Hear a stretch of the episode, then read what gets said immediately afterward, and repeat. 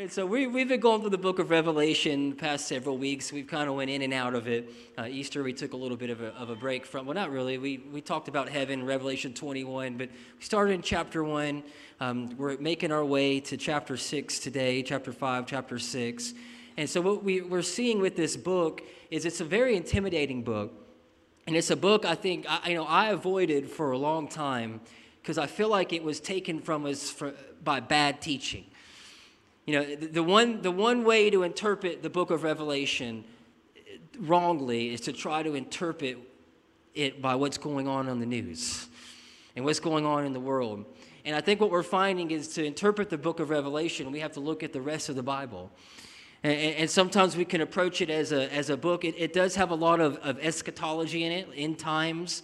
Um, you know, it's a book that's kind of written past, present, and future. And we looked at that week one uh, that, that the, the writer, uh, uh, John, who was on the Isle of Patmos, he had some specific things that he wrote to those churches that existed in, in time 2,000 years ago.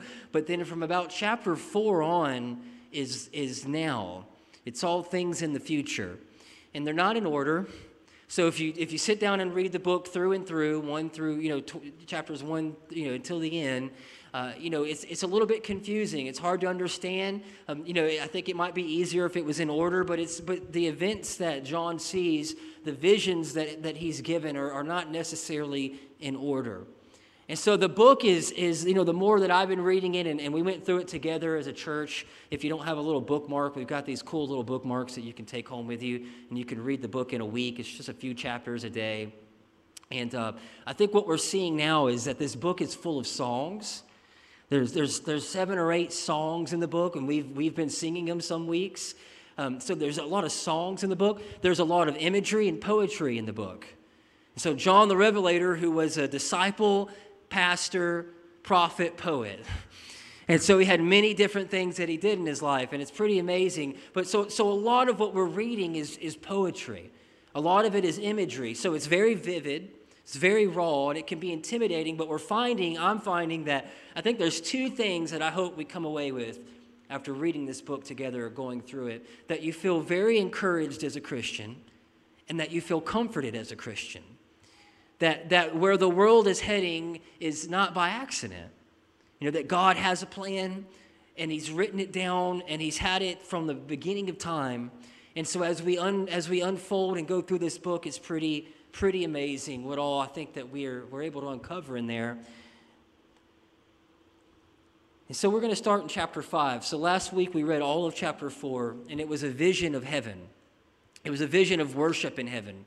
And it said that there were these elders and angels around the throne. It talked about this, this animal, right, that had a, a lion and an ox and a, the face like. So it was all this, this imagery happening around the throne. But the central, three, the central theme last week was that God is in control. And the, the, word throne is used, you know, a lot in this book, but just in that chapter it was used 12 or 13 times. And so we kind of get a glimpse of heavenly worship, of what's happening in heaven. And so all these elders and all these angels, that you know, the elders are taking their crowns off and putting them at the feet of the throne, and they're, they're, they're pointing their worship to God the Father. And so then this chapter 5 is a continuation of the same vision, but things shift. So I'm going to start in verse 1. It says, Then I saw in the right hand of him who sat on the throne a scroll. I had, I, I had a scroll for y'all, but um, I can't remember where I put it. But the, so, so we, we kind of, our books, there it is. Thank you, bro. Uh, this is a scroll. I didn't really quite know what a scroll was, so I needed to order one. But uh, you know, we so so nowadays we we kind of bind our books. Back then they rolled them up in scrolls. So probably looks something like this. So there's a vision happening. Think about this. And, and God is on the, on the right hand of, on the throne, and he has a scroll with writing on both sides. So that means the scroll is completely full. They wrote on the front and on the back.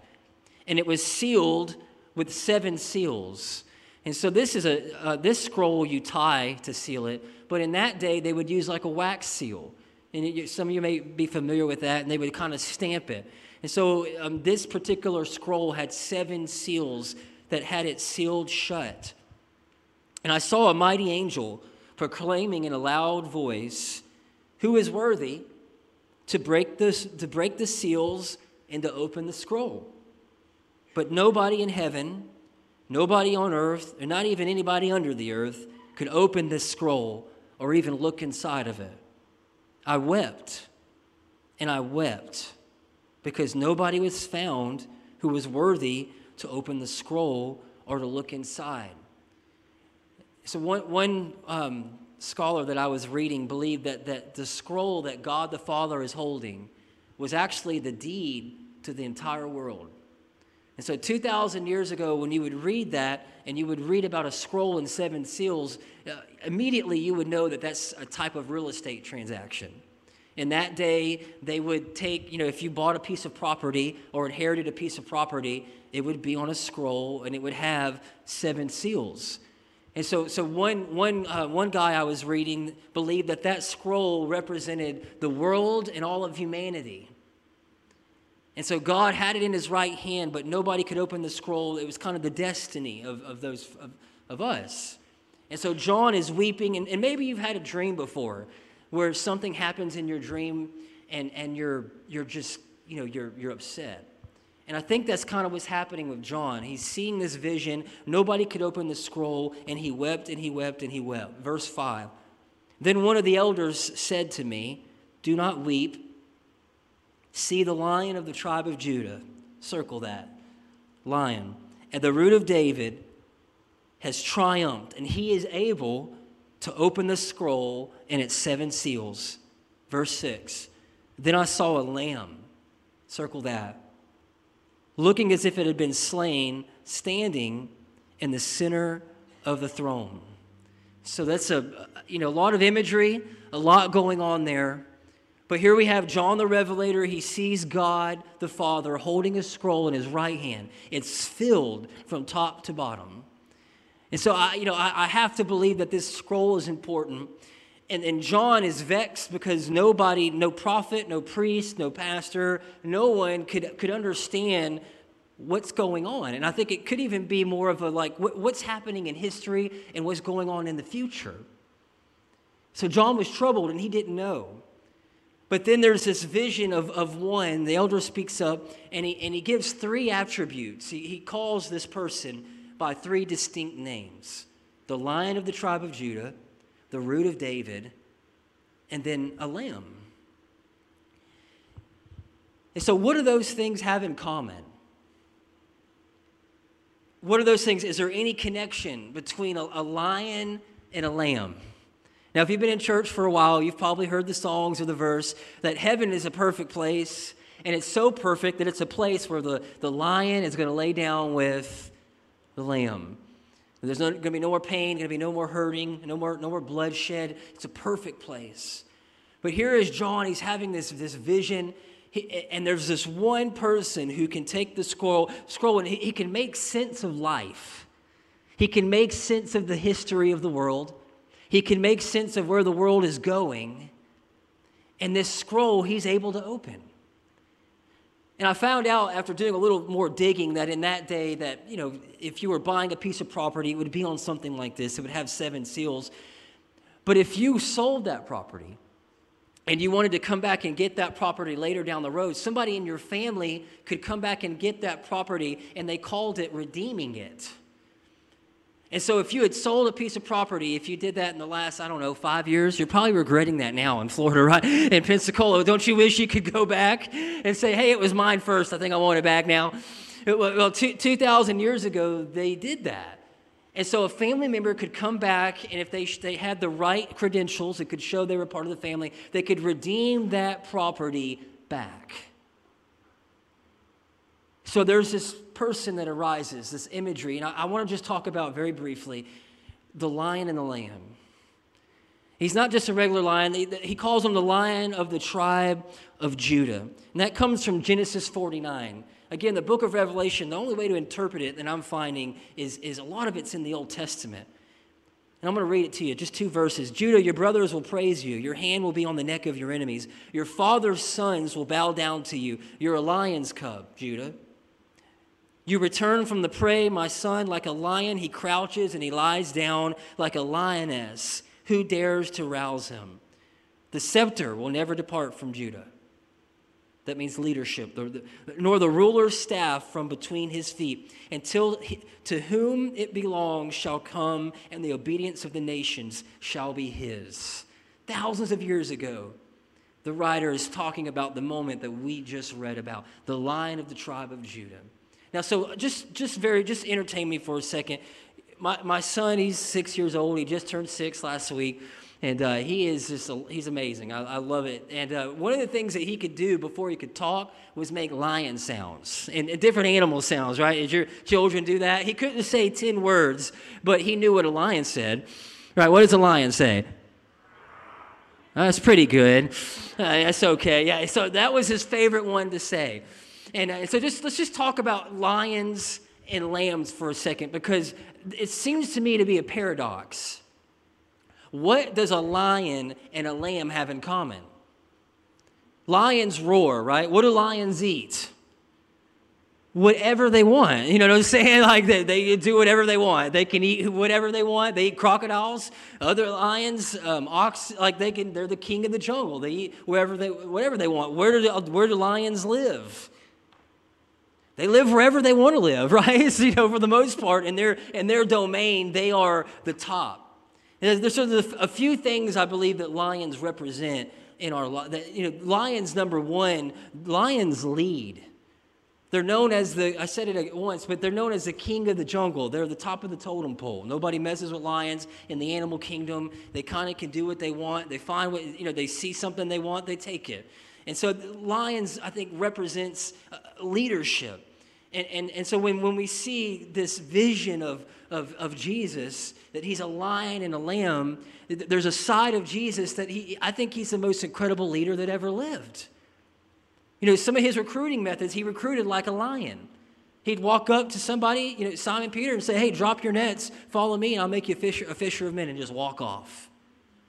And they followed him. Why? Because he was a lion, right? You do what a lion says, don't you? I mean, if a lion tells you to follow it, you follow it. Like, you know, but but but a lion is a, is a natural leader. He he not only that, Jesus approached, there was a few places where we see Jesus approach things as a lion. He gets aggressive. One of them is at the grave of Lazarus, where he shows up and he'd been dead a few days and his, his, his family's upset that Jesus, Pastor Jesus, didn't make the, the hospital visit, the viewing, or the funeral. It's been four days. And, and, and they come out and say, Jesus, if you'd have been here, my brother wouldn't have died. And he, it says he gets to the grave of Lazarus and he let out a, a, a, like a like just a it says he's just a cry, but in but in the Greek it, it means like a roar. Oh, it, it means to snort like a roar horse. So there were things that Jesus got mad at. There were things, and one of them was death. He, he, there were things where Jesus was just, just he was he was aggressive. The second thing that lions do is they protect. Lions protect. I didn't know this, but uh, you know, a pride of lions. There's only one male. If another male comes around, they're, they're, they're going to fight to the death. There's only one male. So if you see 10, 20, 30 lions, there's one male. The rest of them are cubs and, you know, lionesses. I think that's the word. And, uh, and, and, and so it's pretty spectacular to me that the lion, his main job is not to provide, he protects. The lionesses do all hunting. I didn't know that. And, and, so we see this side of this of, of Jesus that he's a leader, but he's also a, a protector. John 17, verse 12, the, the, longest recorded prayer of Jesus says, While I was with them, talking about his, his, his disciples, I, I protected them. I kept them safe by the name that you gave me. See, lions will fight when they have to, lions will protect what, what they believe is theirs. Lions will, will do what they need to do to make sure their family is taken care of. And the last thing, the third thing a lion does is a lion, it, really represents conquering. A lion's a conqueror. He goes out, right? He's the king of the jungle. If he sees a, a, something that he wants, he, he takes it. If he sees territory he wants, they, he fights for it. And so we see this beautiful picture of, of, of, Jesus, not only you know, as a lion, as someone who, who goes out. John chapter 2, let me read this to you. Jesus seen that the temple where his, you know, his father's house had been turned into what he called a den of thieves. He said, My house is, should be called a house of prayer, but you've turned it into a place of, of merchandise. And I want you to see what he does. He gets mad again. He puts together a whip out of strips of leather and he chased everybody out of the temple, right? Now, that's a, he made a weapon, y'all, all right?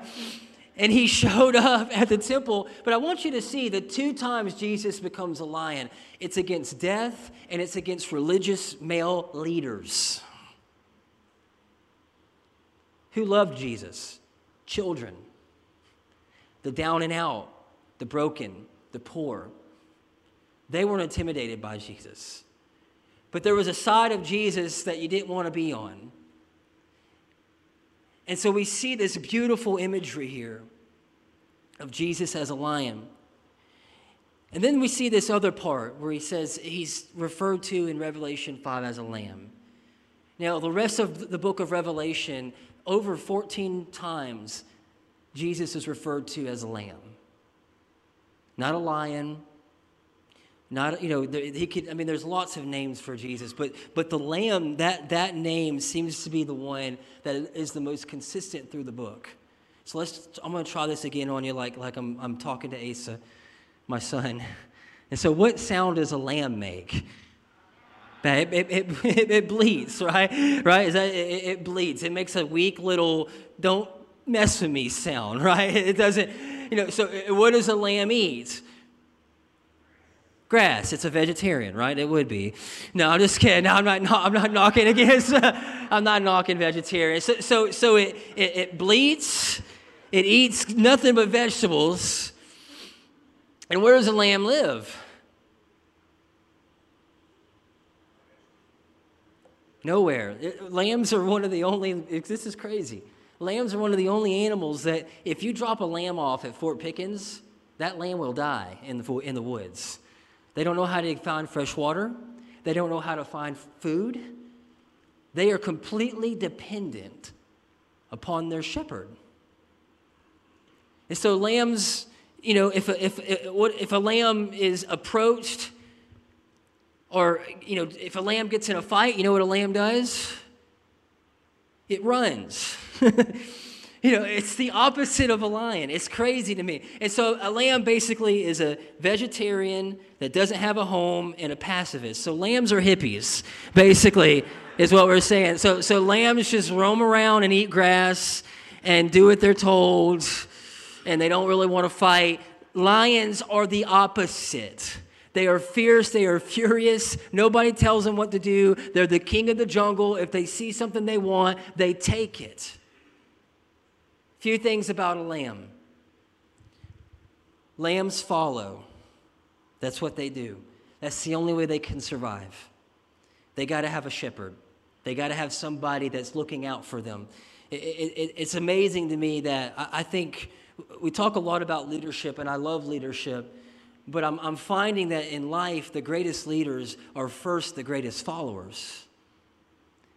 And we look at the life of Jesus as a lion, but I want you to see him for a moment as lamb. Because he would say things like this John chapter 5, verse 19 Verily I tell you, the Son can do nothing by himself. He can only do what he sees his Father doing, because whatever the Father does, the Son also does. And so he's a lion and he's an alpha and he, he does what he needs to do, but we're finding that there's a part, a side of Jesus where he's following the commands of his father. He would disappear all the time. The disciples didn't know what he was doing. He's praying again, right? They'd always say he's somewhere praying. And, and we know what he was doing. He was getting the download from his father. He, was, he, he needed what was, he needed the bread for the next day, right? He needed his daily bread. He needed, even Jesus needed this in his life, that he didn't lead his own life, he was a follower first. The lion of the tribe of Judah was also a follower. He also knew that there was times in his life where maybe he didn't have the answers and he didn't know what to do. So, so lambs follow. The second thing lambs do is they provide.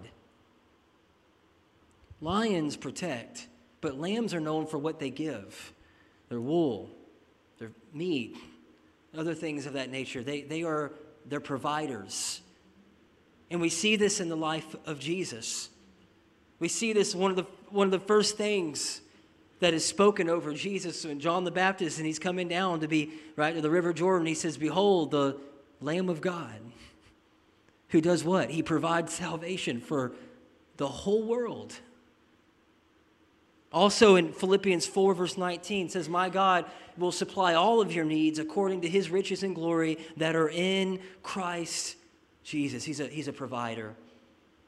And the last thing about lambs, how do they really, how do they live their lives? Well, they're, they're very submissive. They submit. They know in order to stay protected, they know in order to stay fed and to stay nourished, they've got to do what their shepherd tells them to do. And so we see these two animals, and they're like exact opposites. Exact opposites.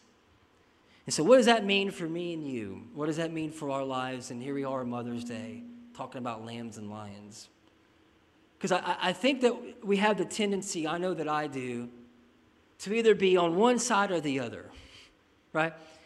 You know, I'm a, I'm a lion, I'm an alpha, right? I want to, I'm going to I'm gonna get what I need to get I, am through self discipline, through hard work. Like some people are just natural born lions. That's the way that they live their life. That's the way that they, you know, and I think at times God calls us to be lions. At times God calls us to protect. At times, moms, you know, God calls us to, to mama bear's got to come out. Come on, somebody, right? You know, that, that lion comes out where, where somebody messes with my baby and I'm going to take care of them, right? I'm, I'm, I'm going to protect. And, and, and so there's times, men, where we're called to be lions for our family, for you know whatever God has called us to do. He's he's he's called us out of a place of comfort where we have to be the first to go and we have to see danger before others. That we're called to be lions in certain situations, and I think that some people just lean to one side or the other. That, that if, you, if you could just draw a line and say, all right, all the lions get on the right, all the lambs get on the left. But then there's times in our life where God calls us to be lambs. There are times in our life where God calls us to follow. There are times when, in our life where God, God calls us to be silent through things that we're facing. There are times in our life where God calls us to sacrificially provide for those that we love. There are times in our life that we get to the point where acting like a lion, you can fake it till you make it all you want, but if you're a lamb with a, with a lion costume on, it ain't gonna work, right? There are times where we just have to just submit and know, okay, God, uh, your ways are higher than mine. I don't know what you're doing, but I, I just, I, I, need to know. I, I, need the, I need the next step in my life. And we have to submit to what life brings to us or what God may have us facing.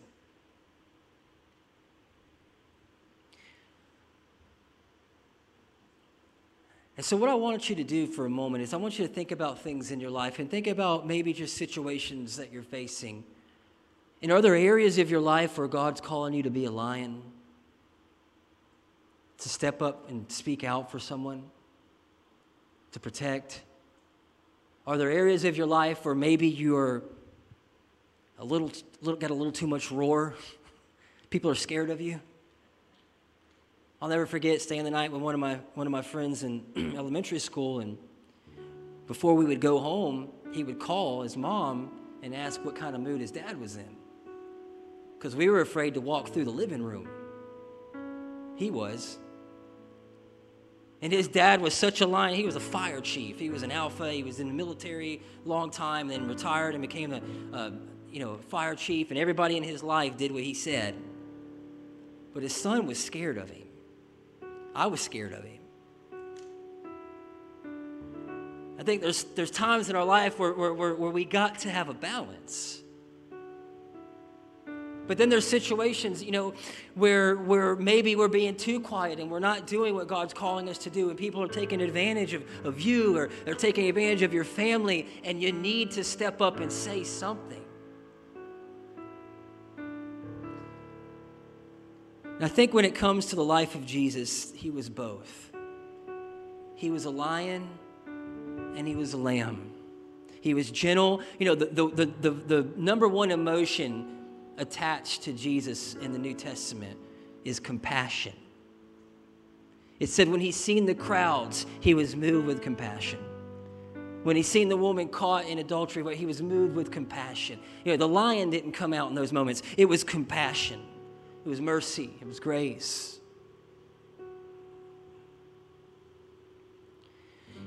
And one thing I know for a lion to be a lamb, it takes great humility. All you natural born lions out there that are ready to charge hell with a squirt gun on a tricycle. For, for, for a lion to be a lamb, it takes humility. It, it's, it's, it's power restrained. It's, I, I could ground you for the rest of your life. I could take every freedom you got away. you know, like, come on, you, but I'm not, I'm not going to. And for a lamb to be a lion, that just that would seem silly. But for a lamb to be a lion, it takes great courage. It takes getting out of your comfort zone. It takes doing what you weren't born to do. And I think for me, we're going to take communion together today. But before we do, the person that did that the most for me in my life, 100% was my mom because she was a lion and she fought for me and my, my brother when nobody was there to fight for us. It was just her. And then when we'd get in trouble, she was a lamb. She probably should have called the police several times, uh, you know. But but it's, instead, we got mercy. When we'd get hurt, she was a lamb. When we'd hurt someone else, she was a lion. She was what we needed. And I think we're going to find ourselves in life, no matter what side of the aisle you're on, if you're a born lion or a born lamb, you're going to find places in your life that are going to test you. We're so bad you want to fight, but God's saying, nope. And then in times in your life where you're intimidated and you want to run, and God's saying, go. Humility and courage, I don't believe, are things that we can tap into our own self and get. We got to find a source outside of ourselves. And the greatest source of humility and courage is the lion and the lamb. Augustine said it like this He was such a lamb that he let him crucify him. But he was such a lion that he defeated death, hell, and grave in the process. He was the lion and the lamb. And in your life, you're going to be faced with situations where you need to be a lion and you need to fight for those that don't have a voice. You need to protect those that can't protect themselves. But then you're going to be placed in a position of authority where it'd be really easy just to clothesline everybody and just say, I'm going to take all you out. and God says, No, you need to humble yourself. And I think if we can look at the life of Jesus, he was a lion in heaven. And he humbled himself, and it says that he came down and took on the form of a man. And he got eye level with us. And he walked for 30 something years like this humiliated, humbled. Nobody really knew who he was. Everybody was, you know, wanted a second with him, but they didn't quite know what his message was or, and where he came from. But he had to humble himself to do what God had called him to do. But now in the book of Revelation, we're reading about, because of that humility, that there's going to come a point in time where he's going to be a lion again. and he's going to return as that. so I want you to do this. If you you got the communion right there next to you in your seat, and so we're going to take communion together. And I, I just I, I want you as you're getting that ready, I want you to just in your mind Holy Spirit, where in my life do I need to be more like a lion? And where in my life do I need to be more like a lamb? So go ahead and, and take that, that little that bread off the top, and we're going to take it together, and you can just hold it. If you're outside, if you if you need communion, just wave your hand. So just I want you just to take that bread. There's two little pills that you can. The first one, the bread comes out off the top there, and So communion is something that we don't do, uh, uh, you know, often as a church, but it's special because at the communion table, miracles happen. At the communion table, what you need that maybe you haven't been able to get for so long and you've tried everything you know to try, that, that just could be in this moment right now when we're taking communion, that God provides. It's a reminder that we have a lamb that was provided for us, but it's also a reminder that we have a lion who, who can inject us with courage when we desperately need it, who can inject us with strength when we're so weak. And so just take that bread and I want to pray over it. Father, we thank you so much for this, for the bread. We thank you for your broken body. We thank you that you left heaven as a lion and you came down here as a lamb, and that your body was broken and that with your broken body, according to Isaiah 53, we are healed. And that from your brokenness and through your brokenness, we can be made whole. What a miracle. What a promise. Lord, we thank you. You can take the bread.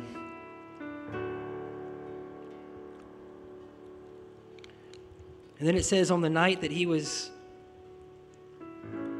the night before he went to the cross, they were having, he was having dinner with his friends at the upper room. And he took the cup and he, he gave them a little sermon. He said, This cup, it's a new contract, new covenant I'm making with you.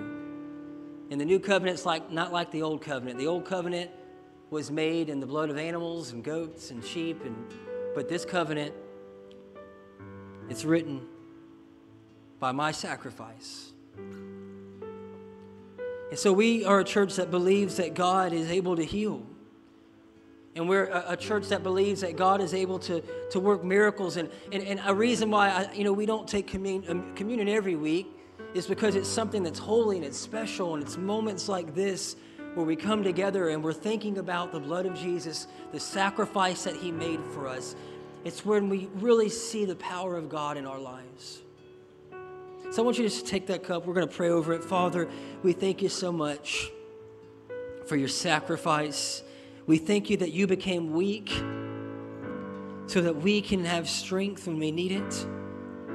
God, we thank you that you poured yourself all out like a drink offering so that we could receive life, so that we could receive hope, so that we could receive what we need in this life that we're journeying through. God, help us never to take it for granted. God, help us to, to, re, to remember that there's power in this blood. That you said in, in, in Revelation that they overcame the world by the blood of the Lamb. This cup right here has power for us to overcome the obstacles in our lives that we all have. And so, Lord, we come to you and we just say thank you. It's in your name we pray. Amen. You can take the cup.